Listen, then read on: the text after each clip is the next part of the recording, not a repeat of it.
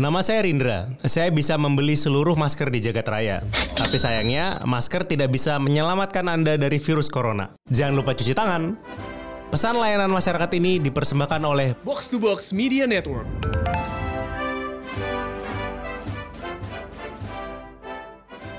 Nih, ini ceritanya Kelly nih. Bro, lu ngapain berarti ngitung-ngitung kayak gitu? Ya karena gue pengen ada data yang valid. Kalau lu tuh keren.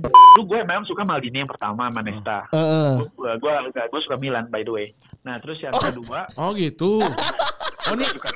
Dan ketika lu dapet sponsorship gitu, terus lu diundang keluar dan lu jadi pembicara. Ih gila, gue bangga. Ih gila.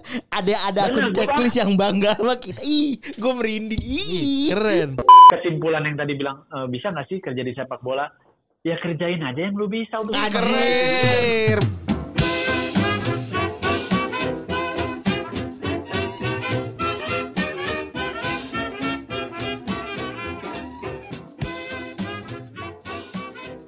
Oke, podcast Retropus episode ke-170. Masih bersama Double Pivot Alan Anda. Ada Randi. Dan gua Febri. Ini minggu ketiga nih. Kita sudah ada di rumah, gak kemana-mana. Work from home. Asumsi tuh sampai April awal ya. Kita kerja di rumah ya. Kemungkinan besar sampai April awal. April awal. Terus juga di minggu kemarin kita sempat bahas juga apa yang terjadi sama dunia kan.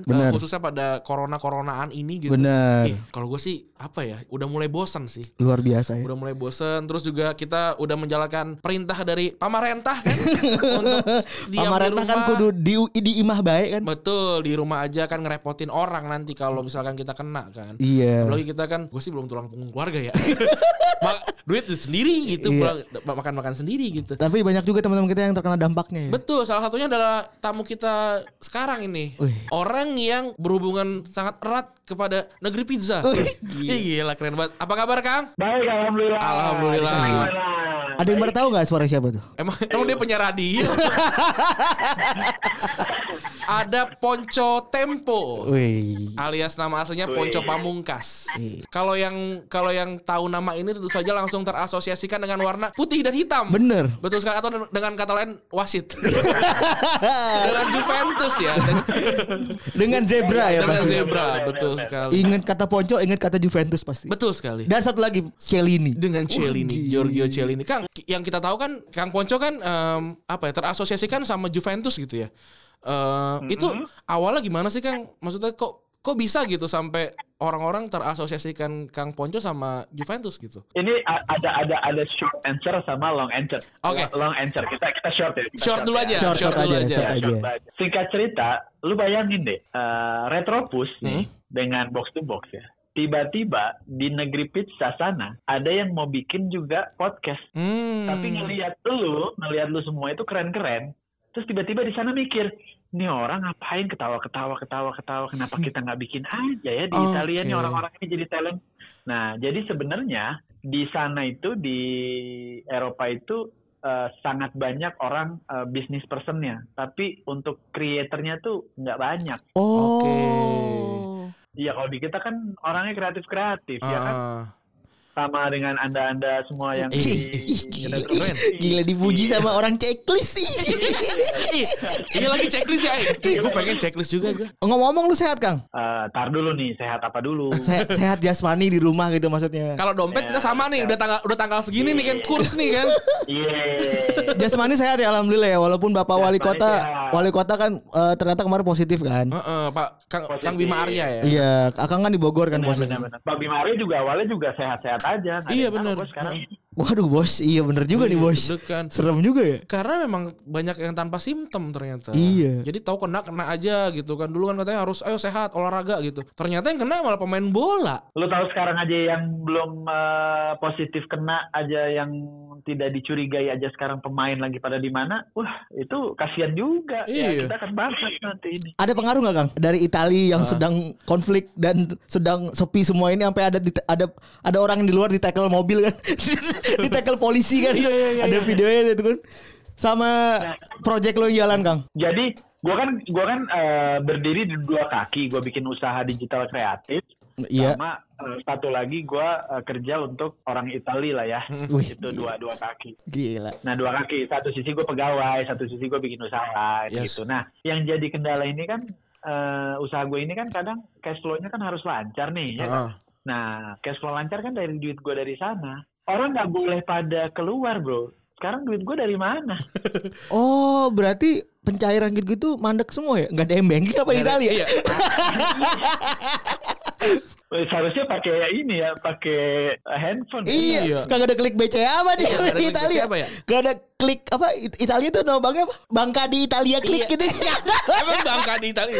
Gitu ya. Gue sih ngarepnya gini, gue sih ngarepnya di SINPUSA aja gitu di sana. Di SINPUSA tapi 5 juta. Padahal kita udah mikir ya, Ren. Kan euro lagi menguat kan dibanding rupiah gitu, ibaratnya kan rupiah yang melemah kan. Saya pikir Kang Ponco lagi banjir-banjirnya nih. Ternyata gara-gara krisis malah berkurang ya. Gue sih ngarepin memang segera dikirim karena itu 17.400 biasanya itu 16.500 bro. Oh. Ini lu bayangin ya, selisih anggaplah ya. Kita pukul rata anggaplah Rp1.000 nih selisihnya nih, yang biasa dan yang sekarang Rp1.000. Sekarang Rp1.000 dikali Rp1.000 lah, kita anggapnya Rp1.000 aja. Rp1.000 kali Rp1.000 udah sejuta. Sejuta, iya. Lumayan. Sayang kan kalau misalnya minimal Rp1.000 aja. Betul. Udah bisa, sejuta selisihnya. Bisa parkir di bandara tuh 10 hari. Ya. Lumayan. Parkir di Wisma Patam saya setahun nih. Iya. Tapi yang menariknya juga Kang Ponco tuh bisa akrab gitu sama Giorgio Chiellini tuh. Cemana awalnya Kang? Maksudnya kan orang-orang akrab itu kan harus ada apa? Take and give. Iya kan kayak gitu kan. Ada transaksional biasanya. Iya betul. Kan? Itu gimana Kang awalnya Kang? Ini short answer ya, short answer. Jadi ceritanya di Indonesia itu kan ada K-popers tuh ya. Heeh. Suka teriak-teriak opa-opa itu kan. Nah, dia itu mengidolakan siapalah itu si K-popers itu. Dia kerjain sesuatu yang dia suka. Yang basically gue tuh sebenarnya digital kreatif. Jadi gue suka bikin konten, suka bikin website, apapun sampai ke apapun lah sebenarnya, lebih ke sampai bikin lagu terakhir kan waktu kemarin-kemarin itu. Ini gue lagi buka LinkedIn-nya Kang Ponco. terus Kang. Yang bingung itu gue disuruh ke sana. Tanya gini, bro, lu ngapain begitu-begitu? Ya gue karena sama lu, gue gila, lu tuh keren banget buat gue gitu. Lu ngapain sih begini? Karena gue tuh pengen website lu nggak kayak gitu, pengennya kayak gini gue. Sosmed lu kayak gini, bukan kayak gitu. Dulu tuh belum ada Opta bro. Okay, 2002 tahun 2011an tuh gue nonton bola bareng anak-anak komunitas Juve di Bogor gitu. Gue hitungin. Jadi nonton tuh gue bikin turus tuh nggak lu? Berapa orang Kang dulu Kang yang bikin turus tuh Kang? Doang gue, jadi nonton gue sambil nganuin pulpen sama kertas. Iya. Ya, kayak shoot on goal 1, tackle 1 gitu. Oke. Sebelum ada industri itu sebelum berkembang ya tentang data. Gitu gue bikin konten walaupun nggak banyak dan itu nyampah banget, belum tahu how to manage social media juga ya. Gue bikin aja source by gue gitu kan, itu kan keren banget berarti kan. Gila. Nah sedangkan di sana mereka mengkonfirmasi soalnya, sedangkan di sana nih ini ceritanya Kelly ini, bro lu ngapain berarti ngitung kayak gitu? Ya karena gue pengen ada data yang valid kalau lu tuh keren, akhirnya berapa, karena gue nggak mau kan, karena gini loh. Penyerang itu kalau cetak gol, wih keren. Tapi sebenarnya nggak cetak gol tetap aja keren. Kan gue nggak suka. Kalau back tackling, lu bayangin kalah. Tim Juventus kalah misalnya. Yang jadi backnya Kelly ini misalnya. Cuman dia tacklingnya udah banyak gitu. Terus kalah. Yang disalahin siapa? Back ya tolol. Di mana kan gitu. Ini bukan penyerangnya yang nggak bisa cetak gol. Padahal dilihat, tacklingnya bagus, interceptionnya bagus. Gila. Nah gue mulai dari situ. Kan gue nggak suka. Gue pecinta defender lah. Nah, gue pengen gitu kalau memang idola gue tuh keangkat gitu bahwa back itu keren sebenarnya, nggak perlu cetak gol, nekel pemain sampai clearance gitu, wih gila, buat gue itu keren banget. Setara sama gol ya gitu ya kurang lebihnya ya. Setara sama gol, lu depan gawang men kayak apa ya, kayak videonya Nesta sama Messi. Siapa tuh Messi? Oh iya benar. Itu keren banget. Iya benar keren banget. Gol dan tidak kan sebenarnya. Betul. Itu aja buat gua lebih keren daripada tendangan free kick karena itu nyelamatin tim. Betul. Dia nggak menunjukkan bahwa, wih gue jago nih free kicknya. Dia personal brandingnya naik kan. Tapi kalau back nekel wih tepuk tangan udah dia nggak di. Berarti sebenarnya ini diawali kecintaan lo sama Chiellini dan lo menganggap kalau back itu di underappreciate sehingga lo bikin statistik ya Kang ya? Iya karena dulu gue memang suka Maldini yang pertama, Manesta. Gue suka Milan by the way. Nah terus yang kedua. Oh gitu. Oh ini suka gue. Berarti ini. Suka men gue. Murtad. Ada jersey Milan bro di rumah bro tenang. Gue punya dua anak itu namanya yang pertama tuh Kana padahal cewek. Kenapa Kana? Karena Cannavaro bro. Itu kalau anak gue cowok tuh yang pertama namanya Cannavaro. Sayangnya cewek jadi namanya Kana. Yang kedua itu Kiello. Karena ya Chiellini lah. Kiello Bian. Malah Kiello Bian Komero loh nama anak gue. Ya tapi itu common lah ya nama anak-anaknya pemain bola.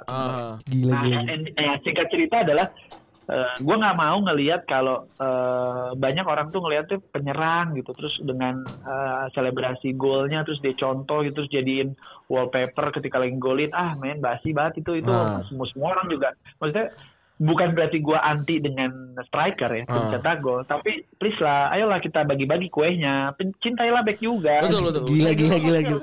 Sergio Ramos keren kok gitu anjir Sergio Ramos keren kok gila. Dia bisa walaupun gue lihat memang dia waktu final Real Madrid Juventus tuh sama si siapa tuh? Juventus yang Cuadrado dipanas-panasin. Oh iya. Era kartu merah. Iya. Jadi mau gue sombong sih gue nonton di sana. Oh.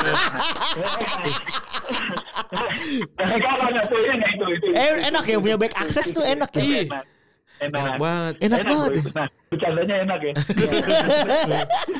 Lu terserah Kang sini mau humble bragging mau tanggal-tanggal sini mah terserah bebas. Kita aja enggak mampu tetap sombong kita mah sombong-sombongan kan. Gue cuman bisa begini di Retropus, bro. Kalau yang lain orang enggak ngerti jokesnya. Karena bukan karena kalau di TV kebanyakan dan muka gue kelihatan. Iya sih, di sini kan udah nelpon renjek lagi kan. Tapi gue juga sama sih. Gue tuh juga pecinta gelandang bertahan kan. Gue juga menyukai tackle itu sama kayak usaha lo mencetak gol gitu. Sama. Gue mencintai itu yang sama kayak kalau buat gue pemain terbaik kalau gue jadi pelatih pemain terbaik gue udah pasti pemain bertahan gitu itu pemain kunci gue udah pasti itu sama kayak Kang Ponco yang suka sama back ini memang fetish berbeda nih di sepak bola ini terlepas dari gol dan segala macam. Terus dari situ lu sama Chiellini diapain Kang? Dia bilang sama gue gue lanjut yang itu ya. Huh? Jadi dia bilang sama gue lu dulu sekolah di mana? Gue bilang gue cuman diploma men. Gue D3 men, D3 IPB gue kan. Gue bukan bla bla bla bla gue jelasin historical tentang pendidikan terus gue juga bilang bahwa gue sebenarnya IT guy dari manajemen informatika tapi yang kerja di broadcast. Jadi gue manajemen informatika waktu kuliah tapi gue mencintai dunia broadcast. Akhirnya gue kerja untuk pertama kalinya waktu itu di broadcast. Gue pulang pergi Jakarta, gue 5 jam gue pulang pergi Jakarta Bogor naik kereta. Mas biasa banget lah ya. Iya mas saya common banget ya. Ya kan. Yang dulu juga gue naik ekonomi cuy anjir. Bener aku serius sedih banget ini jadi curhat banget. Iya 2010 tuh ini ya KRD ya. Itu mah caur. Iya masih caur. Iya. Sebutannya iya, KRD itu. Sama KRL kan. Iya. Itu iya. Yang ada tukang topeng monyet kan di keretanya. Iya. Nyokap gue juga sama kerja kan di kereta kan dia. Ada yang main gaple bro. Ada main gaple di gerbong. Iya. Terus tapi enak ada tukang lontong. Oh sekarang iya. Gak ada. Sekarang gak ada kan gak boleh.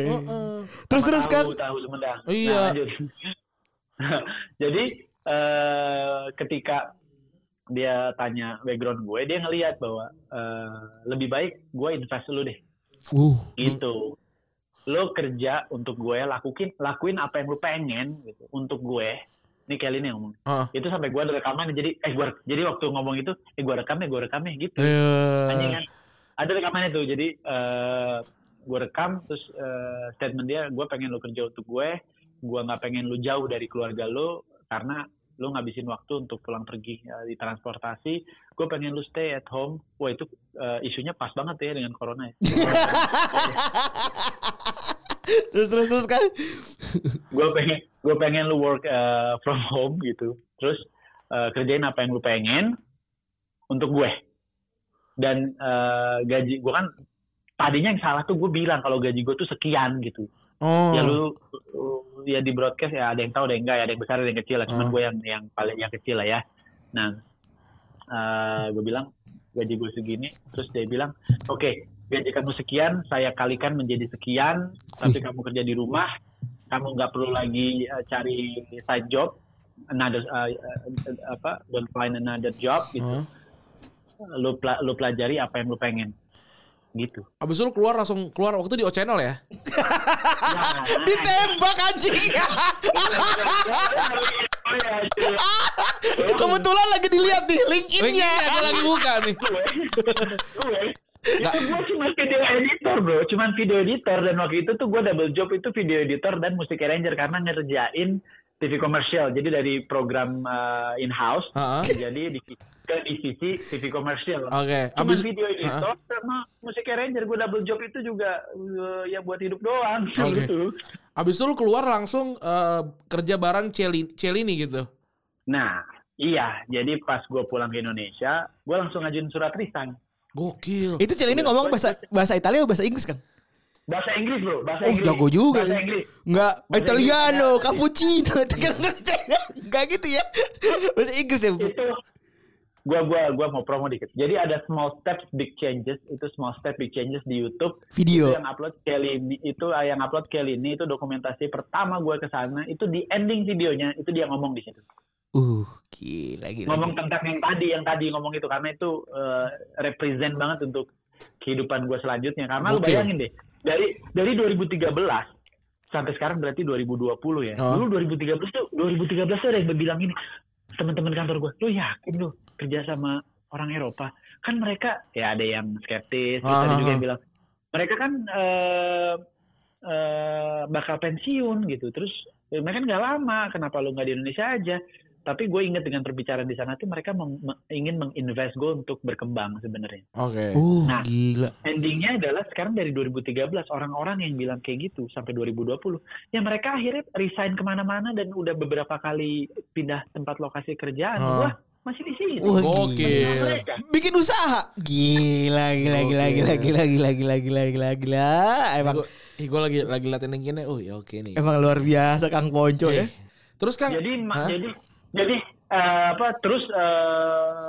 itu kan gue sebenarnya kerja di bawah agensinya Kiello Bian kan. No. Jadi agensi itu namanya Reset Group. Kalau lihat coba Reset Group IT.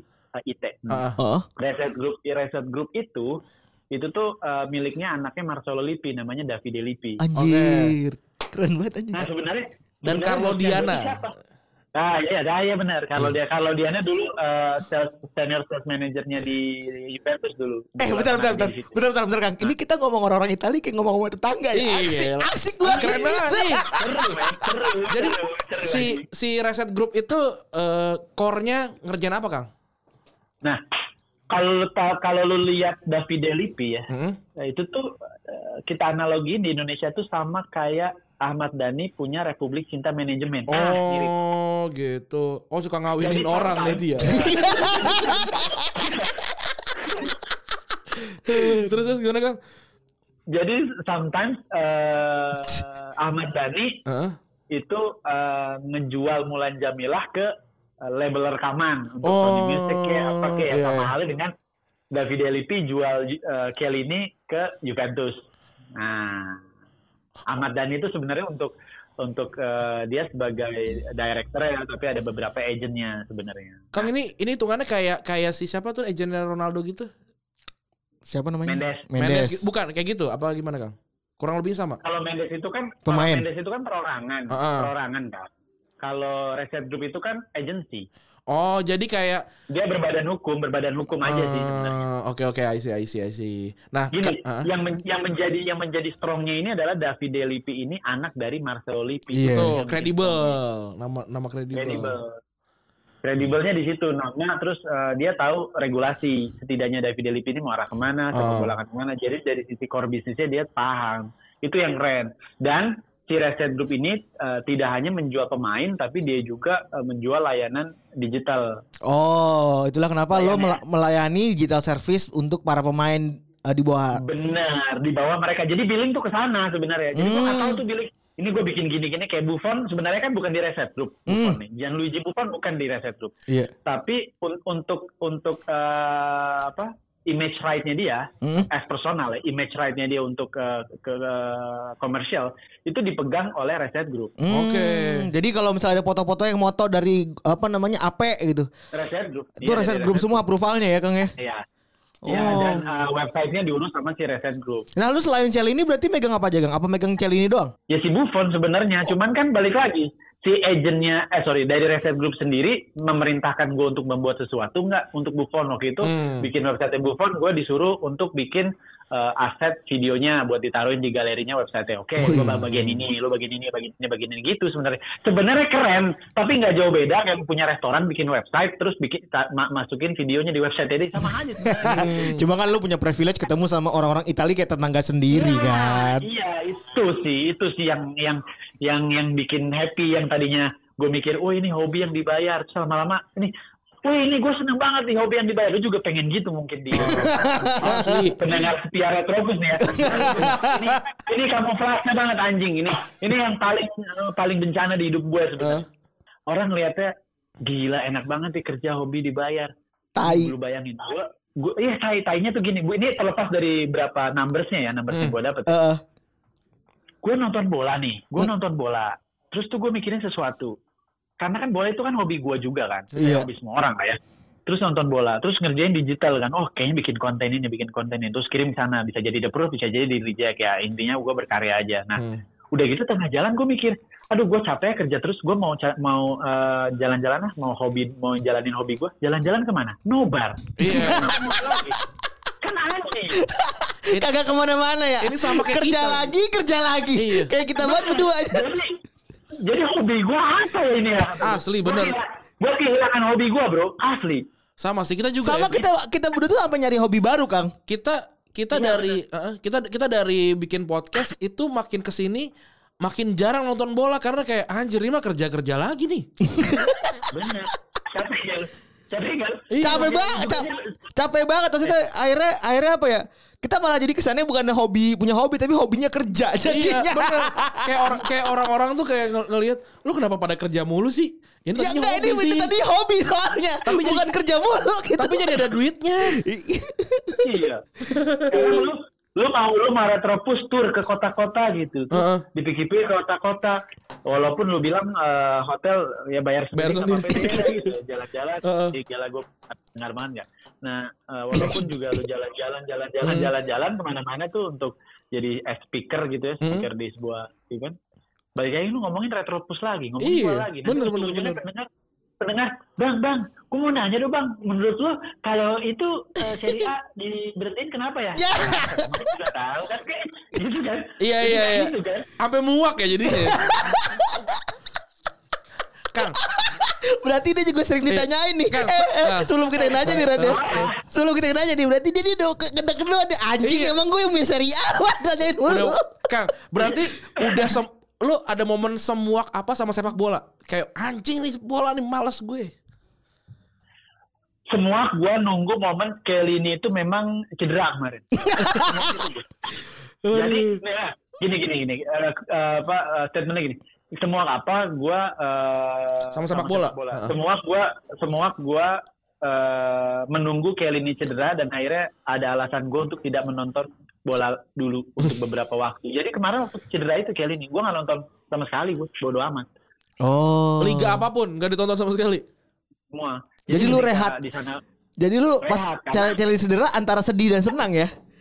Jadi antara di sana gue nggak ada kerjaan. Gue nggak bikin apa-apa. Emang gitu, lu nggak kompilasi video urut Chiellini nggak Kang ya? Nggak bikin kompilasi, nggak bikin video kompilasi urut Chiellini nggak ya? Pernah gue downloadin itu dulu full match gue potong-potongin itu. Itu kapelir teguh itu. Begitu memang gue potong-potongin dulu. Tapi anyway, gue mau ada pesan juga tentang yang different-nya antara Indonesia dan di Italia untuk bisnisnya boleh nggak sih? Boleh. Boleh aja nggak apa-apa. Kita mah sini lu mau jungkir balik juga boleh kan? Bebas kita. Oh iya benar. Tapi nggak kelihatan aja. Kenapa emang bedanya bisnisnya apa Kang? Kayaknya kan lu kan nyantol banget tuh. Lu kan orang yang salah satu orang yang bisa ngasih testimoni positif mungkin ya. Apakah berasa banget kah atau memang secara uang lebih banyak kah gitu kan? Iya. Nih, yang pertama itu dari lihat dari komersialnya. Si pemain itu benar-benar bisa mendulang uang dari ya kayak selebgram di Indonesia lah ya. Yeah. Di Indonesia. Sedangkan di Indonesia gue punya klien tuh, kliennya si another business gue yang di Indonesia ya. Itu tuh untuk personal branding tuh ada Kurnia Mega, dan itu susah banget main dijual. Entah memang Kurnia Meganya memang susah dijual, personalitinya. Dulu gue waktu AFF Indonesia juara itu gue lagi pegang Kurnia Mega banget dan juara. Itu susah banget main jualnya. Mau jualan, gila kata gue, kok mereka ditawarin seharga selebgram aja nggak mau. Padahal ini kan timnas gitu. Maksud gue coba belain si para pemain ini supaya bisa mendulang uang di luar dari gaji pemain. Itu sih yang paling kelihatan. Itu common biasa banget. Tapi yang paling penting si agent. Ini cluenya. Di Indonesia mungkin ada beberapa agent yang gue respect juga. Dia bisa ngembangin pemainnya baik di luar dan di dalam lapangan. Nah, tapi di Italia itu memang ada agent doang dan ada agency. Oh, oke. Okay. Tapi agent dan agency ini mereka kan ada verifikasi dari FIGC ya. Tapi yang paling penting si agency dan agent ini dia punya akses. Jadi kayak database, kayak kalau di sini tuh kayak BI checking gitu loh. Oke. Okay. BI checking. Di sini ada layanan B2B layanan yang ngejual dari perusahaan ke klub, perusahaan ke agensi gitu ya, layanan. Jadi bukan untuk masyarakat umum ya. Itu adalah layanan yang bisa mengakses.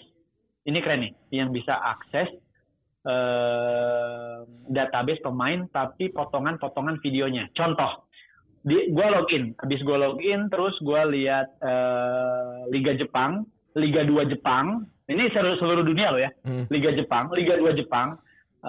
Timnya misalnya timnya namanya ABCD. Ada penyerang namanya Nakamura gitu. Oh, penyerang okay. Liga 2 Jepang ya, pemain Nakamura. Nah, gua klik itu Nakamura, di situ kita bisa ada kategori dari profiling dia tuh ada informasi biasalah, tanggal lahir dan bla bla blanya. Tapi yang paling penting di sini, di situ ada kategori video. Lu mau lihat golnya doang, lu mau lihat passingnya doang, lu mau lihat tacklingnya doang, lu mau lihat interceptionnya doang, itu ada di situ dan udah dipotong-potongin kayak playlistnya Winem, tau nggak? Berarti ada platform tertentu yang ngumpulin itu semua, Kangnya, di Italia ya?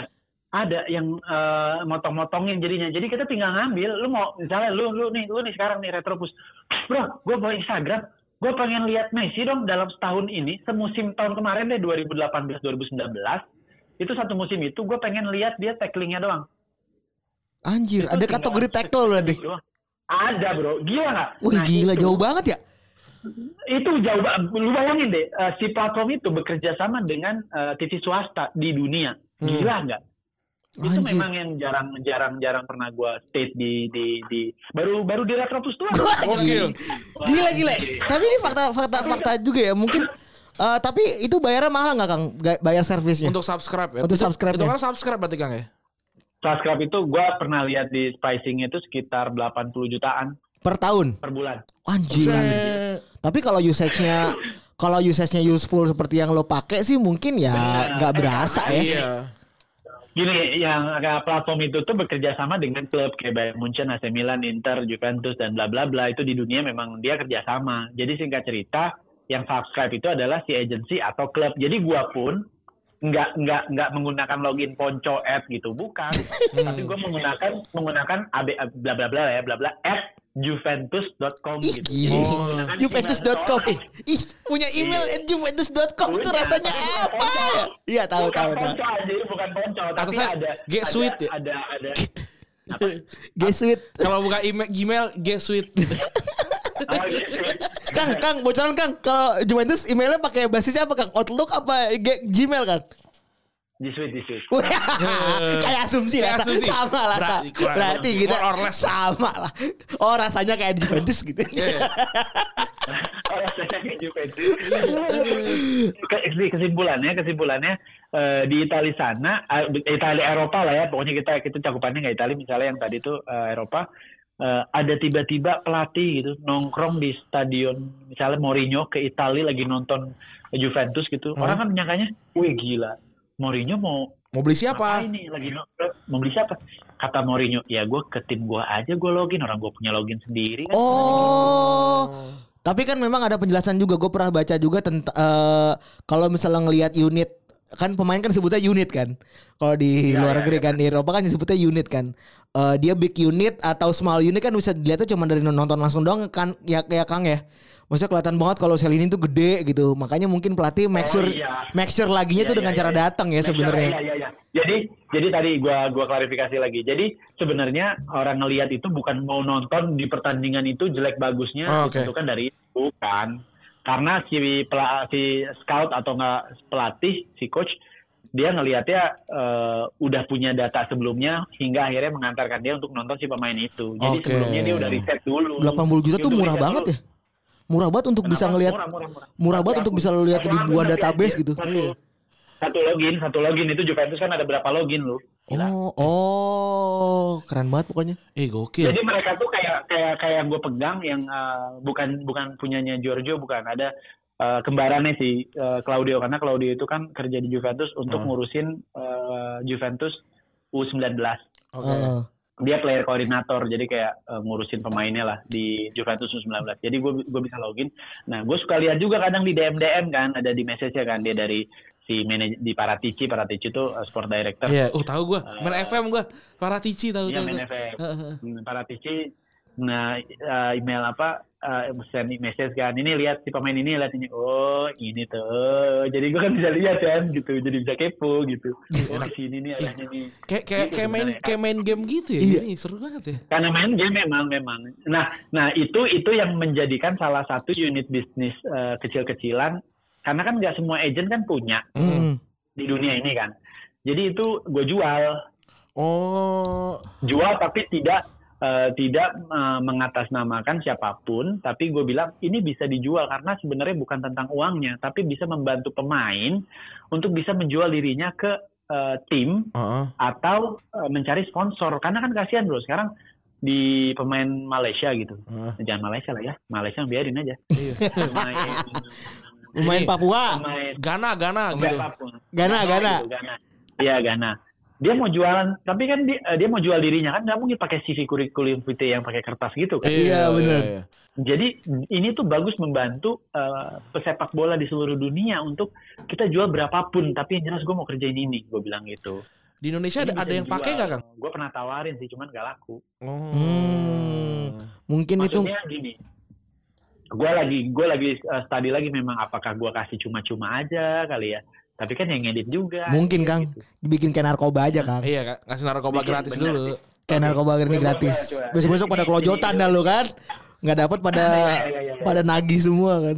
Ini kayak jadi ini. Pada dasarnya kan itu kan jual food. Pada dasarnya kan itu jual footage aja. Bener. Iya. Tapi detail. Tapi detail per lu mau apanya dulu. Jadi misalnya gue mau golnya dulu 10 gol udah gitu, 10 gol terakhir udah gitu, tackling 10 tackling terakhir gitu kan. Ini kayak gitu-gitu kan enak jadinya kan. Kang mau nanya Kang. Kalau mereka tuh update-nya cepat nggak Kang si layanan itu? So malam ini udah ada. Malam ini berapa menit kemudian udah keluar gitu golnya gitu. Sayangnya enggak. Bisa 3 hari 4 hari dan itu juga memang digunakan bukan untuk review pertandingan. Iya. Paham. Memang gue pengennya memang gitu sih. Jadi ada. Tapi pada dasarnya kalau misalnya habis pertandingan itu besoknya ada, cuman full match, belum dipotong-potong. Yang paham. Yang matangnya juga, gue juga baru nonton. Gitu. Enggak, soalnya kita mikir kali aja nih kan kadang-kadang kalau klub gitu, misalnya andai kan misalnya Juventus gitu kan langsung ngeluarin highlight atau ngeluarin potong-potongan kan. Berarti mereka punya aset, tetap punya aset sendiri ya Kang ya, masing-masing klubnya juga. Punya masing-masing tim, bahkan pemain itu diberikan ini apa? clipping newspaper dari isu-isunya. Jadi si pemain ini dia punya clipping tiap bulan tuh. Ini anjir. Ini isunya lu di bulan ini isunya bulan ini. Ya itu soalnya gue dapet juga. Jadi kali ini bulan ini gue lihat. Ini yang ngebedain sepak bola kita sama sepak bola Eropa ya, yang industrinya. Itu detail. Tapi balik lagi ya.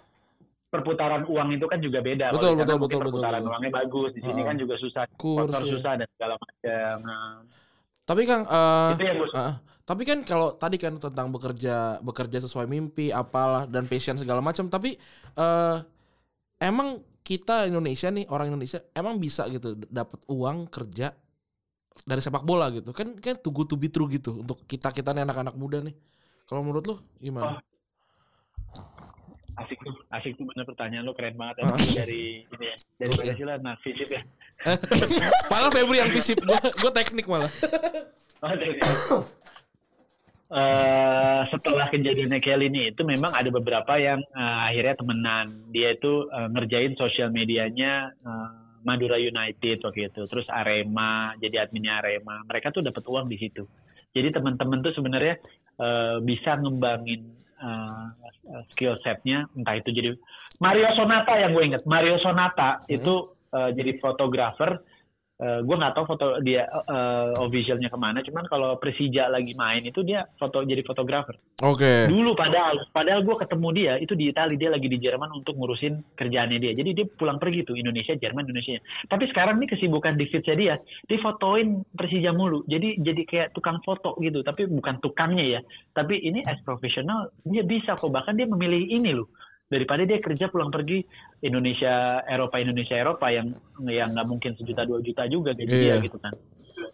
Maksud gue semua itu bisa. Bahkan kita di sini nih, gue ditelepon sama Retropus, ya lu kan lagi ngapain sebenarnya untuk ngembangin Retropus ya? Iya.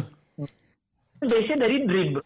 Sebenarnya lu yakin? Betul. Gue yakin ini orang-orang ini sebenarnya. Ketika gue liat Retropus, gue dulu punya bro yang kayak begini. Dan nggak usah disebut ya. Gagal karena juga masalah spirit kan. Bila lu kan ngoceh begini terus ngedit emang nggak capek. Betul. Orang-orang dengerin enak aja. Lu ngedit begini capek. Dan ketika lu dapet sponsorship gitu, terus lu diundang keluar dan lu jadi pembicara, ih gila gue bangga. Gila. Ada akun checklist yang bangga sama kita. Ih, gue merinding. Ih, keren. Men, nggak semua orang gini sih. Kalau dari gue sama kita keep it real aja. Semua orang suka sama bola, tapi kebanyakan nuntut, tapi nggak pernah mikirin apa yang lu kasih ke sepak bola. Wah, gila. Keren. Gokil. Sebenarnya kita tuh awalnya pengen ngebahas tentang kondisi Italia ya. Tapi kita malah dapat banyak pesan. Bener. Kita malah dapat banyak pesan dari Kang Ponco. Wah, ini luar biasa ya. Lu juga lu makanya kan cita-cita gue ternyata gak cuman gue dong yang punya cita-cita. Gue gak bisa main bola nih. Iya. Tapi gue tetap pengen ada di industri sekitar situ. Mau hidup dari situ tapi. Iya. Benar. Gini, gue tidak mendiskreditkan orang yang gak punya kemampuan. Tapi pada dasarnya, bikin podcast kan sebenarnya orang bisa bikin aja. Potong-potong aja. Betul. Sekarang lu mau atau enggak? Lu mau baca, terus lu mau share enggak knowledge-nya ke orang lain? Supaya orang lain lebih nyaman untuk dengar. Kan ada orang yang nggak mau baca tapi pengennya dengerin sambil naik motor gitu kan, yang gue lihat tuh dari pendengar Retropus. Nah di situ kan lu kalau kita nggak lihat dari numbers, ya udahlah sekarang belum ada sponsor atau enggak. Wah ada nih tapi ngabisin buat operasional kemarin ini kita banyak bro kan. Betul. Sebenarnya diskusi lu berdua begitu tuh udah bayang sama gue. bener. Iya bener in real life kan gitu. Betul. Ya. Nah Tapi lu jangan lihat itunya. Orang lain dengerin lu ketawa, min. Itu udah berkah banget. Gokil.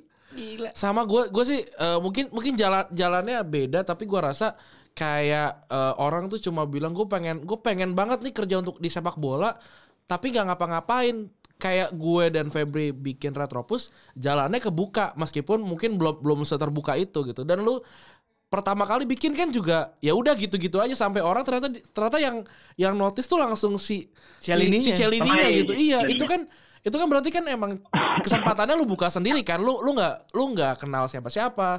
Tahu-tahu malah langsung direkognize sama orang yang lu idolai gitu. Sama halnya dengan Retropus X box to box gitu. Kan dulu anak hip hop dulu dia tapi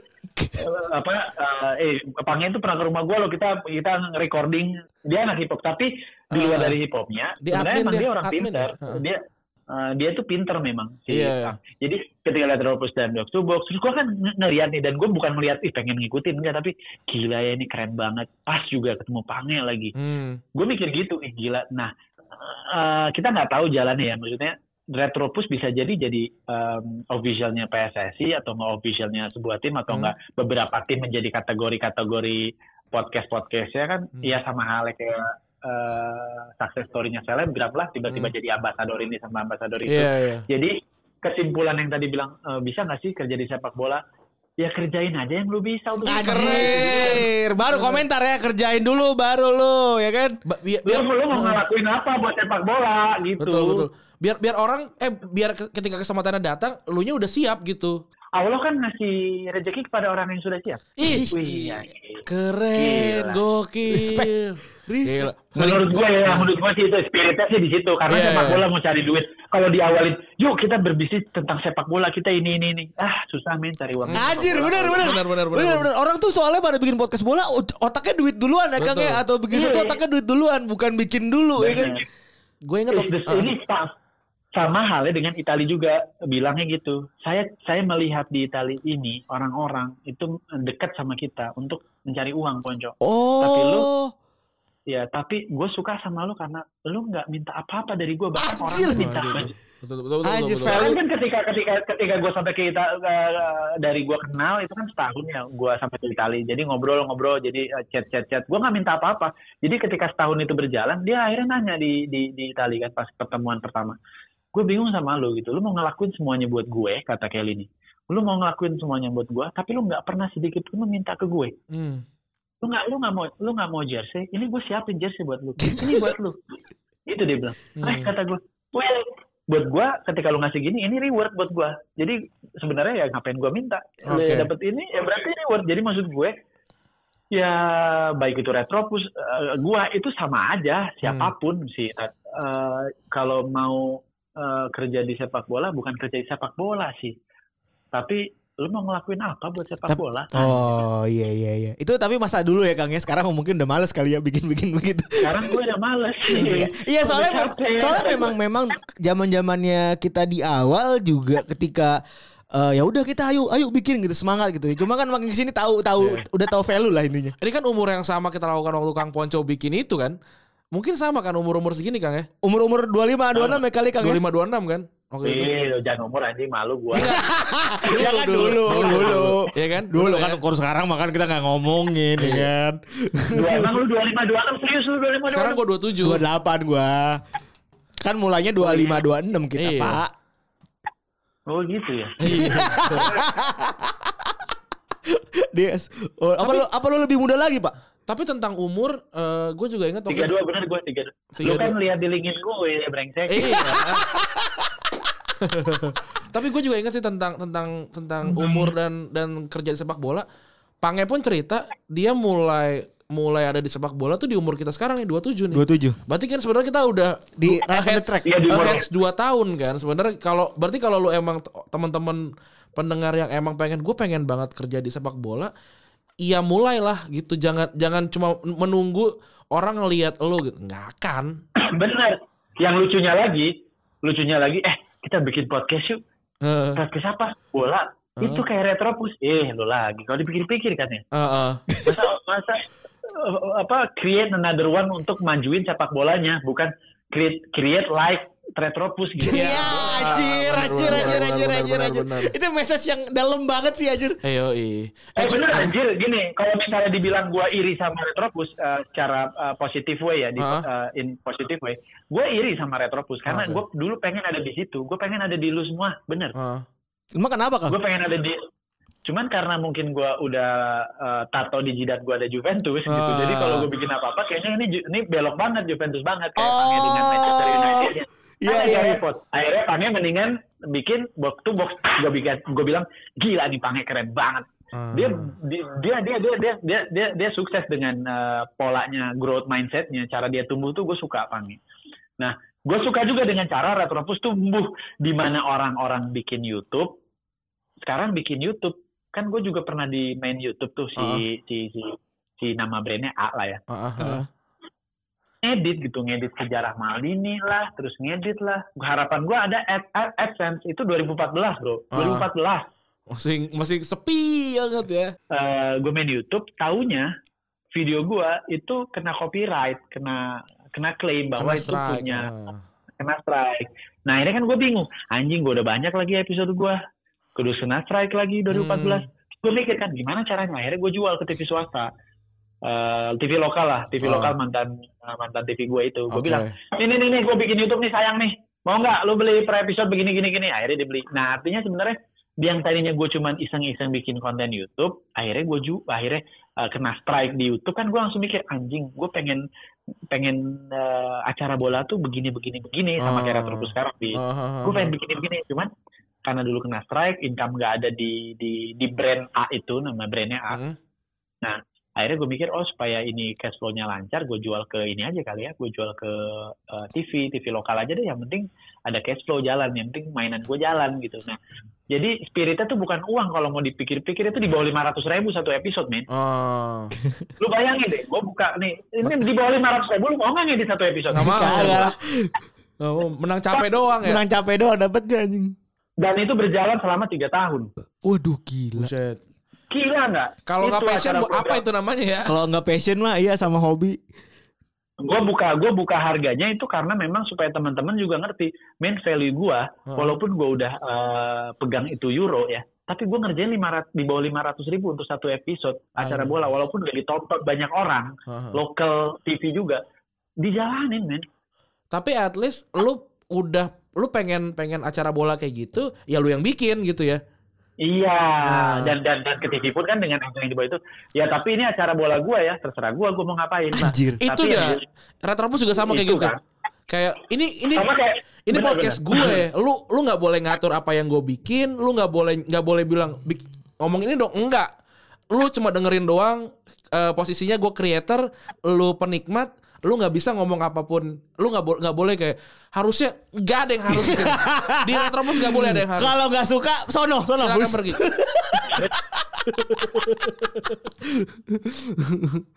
Gitu kalau Retropus emang kita galak sih. Itu sebenarnya kalau kita pelajari sih emang generasi milenial tuh memang kayak gitu, dia biasa bekerja untuk posisinya sendiri, posisinya sendiri, yang penting output based gitu. Dia proses. Dia, lu punya proses, gue punya proses, orang lain proses di generasinya kita. Ya. Jadi nggak ada tuh harusnya begini, nggak ada. Pokoknya pengen lu apa, oke, intinya do and don't-nya, gue harus gimana, nggak harus gimana, brand lu apa, ini, oke. Berarti mau gue ceritain lu gimana, pokoknya intinya bisa diminum ya. Betul. Gitu. Gila bener. Nggak perlu tau belakangan deh, yang penting lu nikmatin aja. Gila. Lucunya kan gini, Mas, lihat. Skrip lucunya apa ya kan? Gimana gue yang kalau lu ketawa berarti kita share same jokes, tapi kalau enggak ya mungkin lu ada di kapal yang lain gitu. Iya, benar gitu. Yang di apa kaki gue yang lain di digital kreatif gue ini juga gitu ke klien. Mas saya mau bikin website Mas ini. Ya tapi jangan brief saya dulu deh, ceritain dulu perusahaannya. Bla bla bla udah gitu udah selesai, gue pulang, gue balik lagi tuh bikin tuh website dengan fitur-fitur ini kayak gini bukan, jadi gitu. Jadi daripada dia pengennya mendingan gitu, sama kayak video YouTube-nya sebuah brand lah juga gitu, bikin dulu dia jelasin kita perusahaan ini kita mau bikin video YouTube, oke stop, gue balik ke kantor, gue cacah di kantor, terus gue balik lagi, gue kasih demonya ke lu yang udah jadi, kalau lu suka lu bayar, kalau nggak suka nggak usah gitu.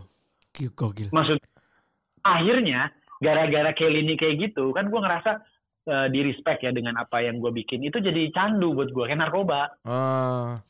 Jadi kayak anjing gue pengen ngelakuin ini, sampai ada klien yang nggak butuh apa-apa gue samperin udah jadi sesuatu nih buat brand lo, gue mau bikin kayak gini lo mau nggak? Oke. Udah jadi bukan. Tapi endingnya lu jual, endingnya lu jual apa gimana Kang? Iya dong, gue jual. Jadi kalau kata klien gue, anjing lu emang candu, lu kayak ngasih gue narkoba, emang kayak gitu emang jawabannya. Jadi ada beberapa video juga kayak unboxing produknya dia gitu, gue bikin, tapi karena gue lihat di YouTube-nya dia kayak gini, dia sebenarnya angle-nya kayak gini, media komunikasi sekarang nggak kayak gini. Ya contoh kayak video masak gitu kan, video masak lagi masak, padahal jualannya tempat masaknya gitu. Terus dia ngomongnya kayak Rodi Khoirudin di tempat TV gitu, treatmentnya kayak TV gitu. Gue nggak mau kayak gitu, gue maunya kayak unboxing yang speednya cepet, tak nggak usah pakai ngomong. Ya, by the way, jadi itu yang disukai sama, dengan gaya bekerja seperti ini, itu yang disukai sama Itali. Sampai sekarang, dari 2013, Itali nggak pernah instruksiin gue untuk melawan sesuatu. Ih, anjir. Lu mau bikin, diupload sama mereka gitu ya? Iya, lu bikin atau enggak ya, atau even itu gue bikinin deck gitu. Ini bikinin deck kayak ini nih. Bikinin deck tuh, sekarang sih mungkin ya karena berjalannya waktu, berjalannya fase demi fase, gue melihat dari sisi value si Kelly ini jual kemana ya, ke brand mana ya, walaupun itu di Itali. Jadi kadang gue jualnya jual decknya gue, bukan jualan sih. Jadi kerjanya untuk bikin deck, kasih ke mereka. Ini bisa buat industri ini lagi bagus, ini. Jadi suggestion sales jadinya. Oke. Dan untuk dan itu terjadi di Indonesia. Itu gue jual ke Super Soccer kan, untuk download aplikasi Super Soccer waktu itu. Oh dulu banget berarti. Pernah setahun kan kontraknya Kelly ini untuk sebulan sekali posting. Gila. Kelly ini sebulan sekali. Kelly ini akhirnya dek-dekan gue ini kenapa nggak diterapin di Indonesia sih? Siapa sih yang lagi mau bakar? Ini coba kamu cari di Indonesia dengan model. Oh iya juga ya kata gue. Jadi kayak gue jualan selebgram bro, sama hal kayak gitu. Gue minta sana bla bla bla paket tahun gitu kan. Oh manajemen berarti. Iya, jadi gue bikin konten, ya gue kasih sampel-sampelnya kan, sampel-sampel, gue potong-potong foto, gue bikinin konten, strateginya selama setahun gini gue kasih Super Soccer kan. Oh, gue jadi inget, gitu dek Retropus belum ada sampel, ntar gue sampelin. Eh keren, gue banyak banget sih, dapat pelajaran tentang ini ya, tentang bagaimana caranya lu mempresent sesuatu yang lu yakini kalau itu bagus gitu, karena tadi kan Kang Ponco kan bilang kan, ya gue bikin nih gue kasih. Berarti kan ada kepercayaan yang besar sama taste pribadi gitu. Itu yang sebenarnya kita coba juga di Retropus gitu, tentang kayak kita ngasih preferensi taste gitu. Lu suka lu dengerin, enggak ya lu nggak dengerin. Makanya kita sangat gua rasa kita sangat niche gitu ya, dengan jumlah pendengar yang mungkin besar karena sepak bola, tapi di niche-nya lagi dengan komedi, dengan hal-hal yang cukup yang kayak gini gua ternyata ada seperti kita di luar sana. Keren. Iya. Benar. Gokil. Kang Itali. Jadi gimana? Kang Itali. Gue tutup pembicaraan panjang kali lebar itu tadi untuk isu yang tadi. Jadi singkat cerita, jadi intinya setiap orang itu di industri sepak bola itu bisa hidup, jualan, bisa hidup. Tapi ya orang kan nggak percaya ya bola itu kayak gimana, bisa jalan atau enggak. Nah waktu itu pun gue jualan Super Soccer. Dan jualan juga untuk friendly match di Indonesia di GBK cultural. Jadi akhirnya gue dengan Kelly ini itu kan hanya sebagai creator, tapi kan gue mikirin si Davide Lippi. Gue mikir nih Davide Lippi enaknya diapain nih dia ya si bos. Terus kan si bos kita. Akhirnya gue bikin deck sebuah friendly match gitu, sama budgetingnya gue bikin sekian. Duit lah ya, sekian duit, ini begini, ini pemainnya si ini, gue tanya sama kesana kan, gue email-emailan gitu, gue WhatsApp, ini bisa nggak kalau Del Piero, bisa nggak ini, lah emang Del Piero di manajemen kita, orang dia sama agennya saudaranya, bisa Ponco, kita bisa lintas antar, jadi kalau analoginya Ahmad Dhani punya Republik Cinta manajemen, Dhani pengen bikin konsep, tapi Mila dan Kahitna dan Raisya bisa dong, karena kan aman. Bisa. Yang penting bayar kan. Satuin, jadi yang penting bayar kan, Republik Cinta manajemen in concert gitu kan. Jadi ada Kahitna segala macam kan boleh. Oh bisa, berarti gue goreng tuh di situ. Gue bikin formasinya siapa? Ada Peruzzi, ada Trezeguet, ada banyak banget. Ada Materazzi, ada Del Piero, ada Cannavaro, ada Marco Di Vaio. Itu banyak banget. Nah. Gue tinggal sodorin ke temen gue, lu mau bikin nggak friendly match, lu tawarin deh yang mau bikin mimpinya sama kayak gue bikin gini, ada dong. Terus jadi kan? Dia mau invest itu untuk friendly match, nggak peduli itu acara ramai atau enggak. Oke. Oh. Gila nggak? Oh, emang dia. Jadi boleh dong. Nah pada dasarnya orang Indonesia juga ada kok yang bayarnya ada, tapi jangan langsung Pesimis duluan ya? Pesimis duluan. Ya sekarang kan contohnya misal di Malaysia, di Abu Dhabi ada orang mengundang pemain nonton, ya nggak peduli, yang penting gue bayar, yang penting gue bisa ngundang orang-orang teman-teman gue nih, gue bikin friendly match, itu kan pride juga buat mereka lagi. Iya. Bener. Gue saat itu melihat itu, masa di Indonesia nggak ada sih orang gila yang sama kayak gue mimpinya pengen ada Calcio legend gitu, legendnya Serie A gitu. Itu udah jalan Kang? Udah jalan cuman nggak rame karena si timnya dari manajemen itu nggak jalanin strategi marketing yang gua suggest. Okay. Contohnya adalah itu kan satu pack kan. Contohnya adalah 6 bulan sebelum match itu tuh kita bukan membayar sih. Kita memberikan konten-konten kepada komunitas sepak bola di Indonesia, misalnya Juventus, Inter, AC Milan, itu kita bayar untuk postingin konten fakta-fakta tentang pemain-pemain itu. Oh, jadi digiring dulu ya Kang ya.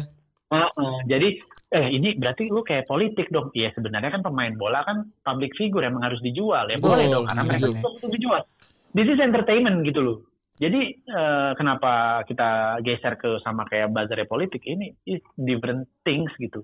Nah, tadinya kan gitu. Maksudnya dalam hal ini kalau fans club itu kan mau dibayar, waktu itu gue udah meeting sama semua komunitas juga, mereka mau dibayar kok sekitar 1-5 juta untuk sebulan untuk upload konten yang dibikin oleh si promotor ini. Suggest gue gitu soalnya bikin konten, kasih ke mereka gitu kan. Dalam sebulan mereka ada KPI-nya. KPI apa lagi ya? Jadi ada tingkat kesuksesan. Iya, KPI Kang udah paham dah. Key performance indicator. Ya. Bukan kalau yang denger ini kan juga. Oh iya. Ya kan makanya kita jelasin. Iya. Makanya kita jelasin ke yang denger. Objektif. Maksud, ini bukan jadi so tau ya, tapi maksud gue supaya orang bener juga ya si Ponco, maksud gue biar gitu. Wih, gila. Gue jelasinnya kan gitu. Bener juga ya kata si Ponco. Gue pengennya tuh gitu. Jadi pembicaraan kita tuh ada outputnya supaya mereka tiba-tiba siapa tahu ya ada yang bikin friendly match kan gitu kan. Ceritanya gitu bro. Bener. Ini diam-diam udah sejam. Nah, ini clue. Ih gokil ya. Ini clue emang. Ya terus nanti lu potong-potong aja. Enggak kita mah hajar aja kita. Terus Kang. Karena gue memang pengen ngomong ini, cuman gue punya podcast sendiri kan nggak bisa lama lagi nanti exposure-nya. Terus Kang. Nah, jadi dibayar misalnya 1 juta sampai 5 juta. Misalnya komunitas Juventus, kita bayar 2 juta. Oke, posting seminggu 3 konten ya. Berarti kan seminggu itu 500.000 karena sebulan itu 2 juta. Masa sih 500.000 postingin doang 3 konten? Itu juga untuk pemainnya dia Trezeguet, bla bla bla bla, nggak mau gitu. Jangan dulu eventnya, maksud gue jangan dulu bicara event. Angkat dulu bahwa Trezeguet sama Zidane pernah bersama bla bla bla. Tapi kita juga ngundang Zidane misalnya atau enggak bla bla bla, itu ada korelasinya nanti di komunitas yang lain.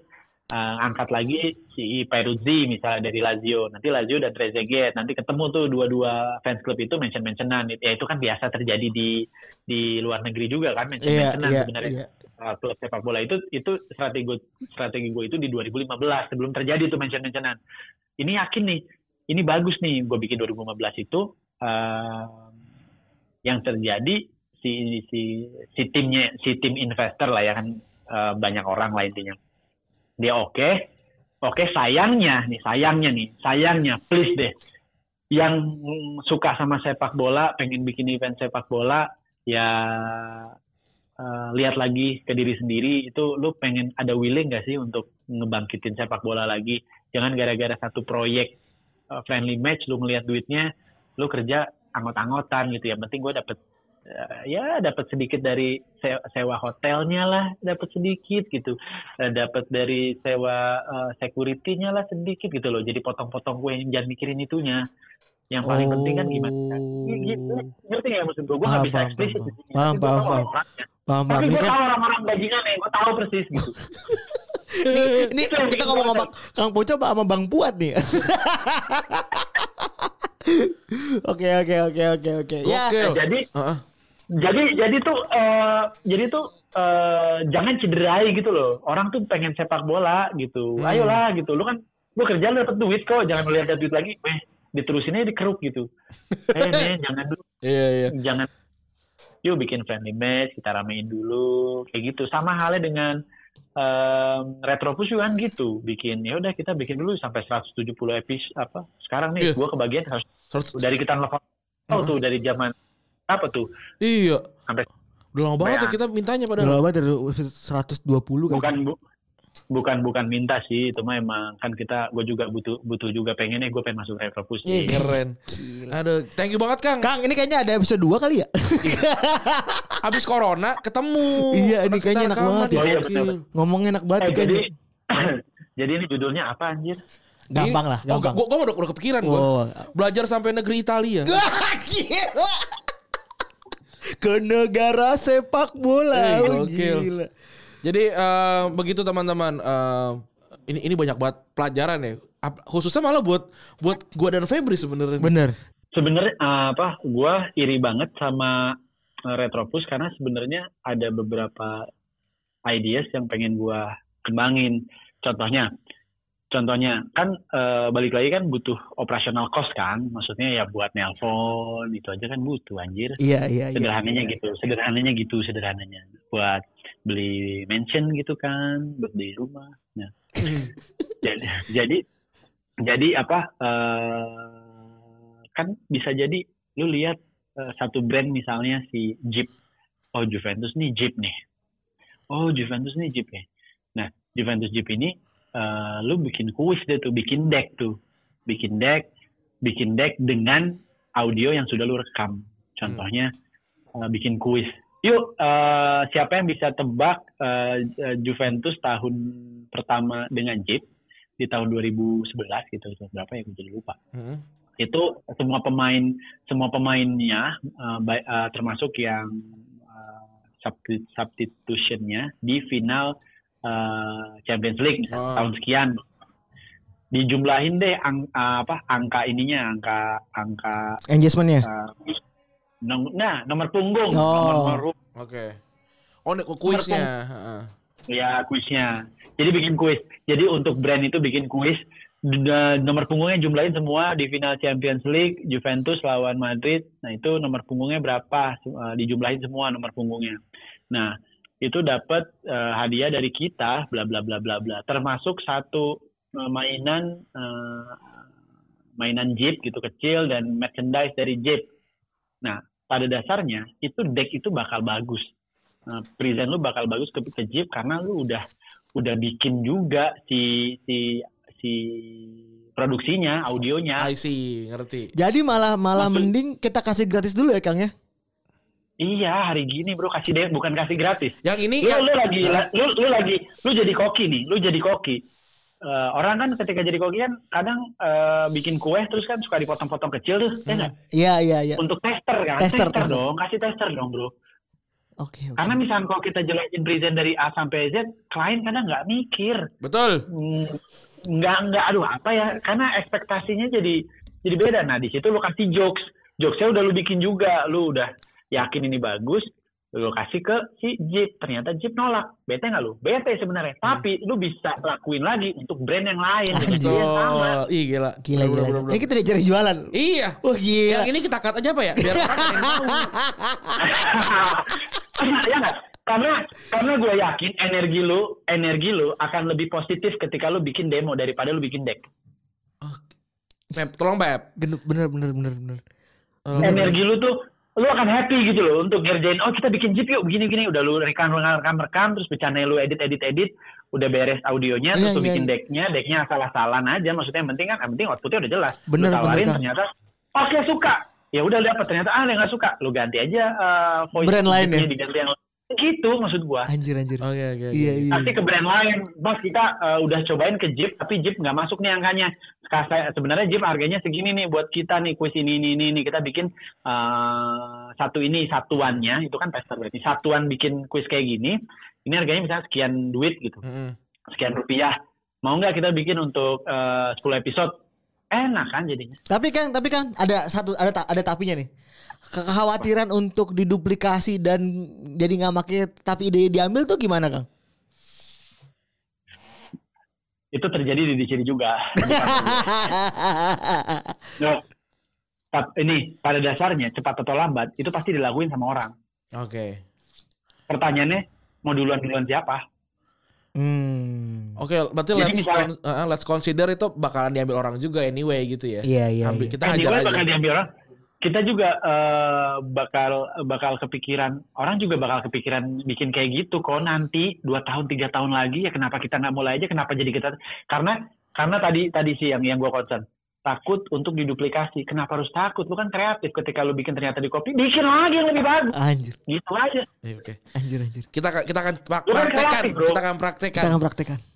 Retropus kan gue lihat dari pembicaraannya, gue dengerin. Ini sebenarnya orang kreatif nih. Sebenarnya dia tuh bisa dibungkus untuk jadi profitable sebenarnya. Hanya sebenarnya the way-nya, karena the way-nya masalah kecemasan, takut diambil idenya atau enggak ini nih. Ya sebenarnya lepasin aja, atau juga milik Allah ini ide. Ih, anjir. Berarti harus ada gue paham. Itu enggak, jadi gini, perihal itu ternyata diduplikasi. Setidaknya kan lu udah mempelajari simulasinya kan. Jadi lu tahu kendalanya di sini. Selain maunya ini ternyata penolakannya ini. Lu akan lebih dewasa untuk menyikapi kalau brand ini mau ini. Jadi investasinya bukan dari uang. Lu profitnya bukan dari uang, tapi dari knowledge lu ketemu dengan klien, ternyata ekspektasi disamain aja masih beda. Oh, berarti dia maunya nggak ini. Kalau Jeep udah gini ternyata dia insight-nya dia jangan kayak gini Mas ini. Oh, akhirnya kita dapat kan insight-nya. Oh, itu kan, daripada kita bikin deck tektok dengan kliennya Retropus ternyata nggak jadi, karena bukannya dia nggak mau, tapi dia nggak nyampe. Kenapa dia nggak nyampe? Dia nggak tahu hasilnya, testernya belum ngerasain ya. Gue ada ide dah, mantap. Gila Kang, terima kasih sekali Kang, terima kasih tuh sesi kali ini ya, ilmunya sangat. By the way, gue cari duit dari situ untuk disiri, jadi disiri.co.id gue promo aja. Iya. Gitu ya, silakan. Jadi terima kasih teman-teman yang sudah mendengarkan episode yang sangat panjang ini, tapi gua buat gue aja ini sangat gemuk ilmunya. Gemuk gitu. Banget ini, kayak belajar apa ya?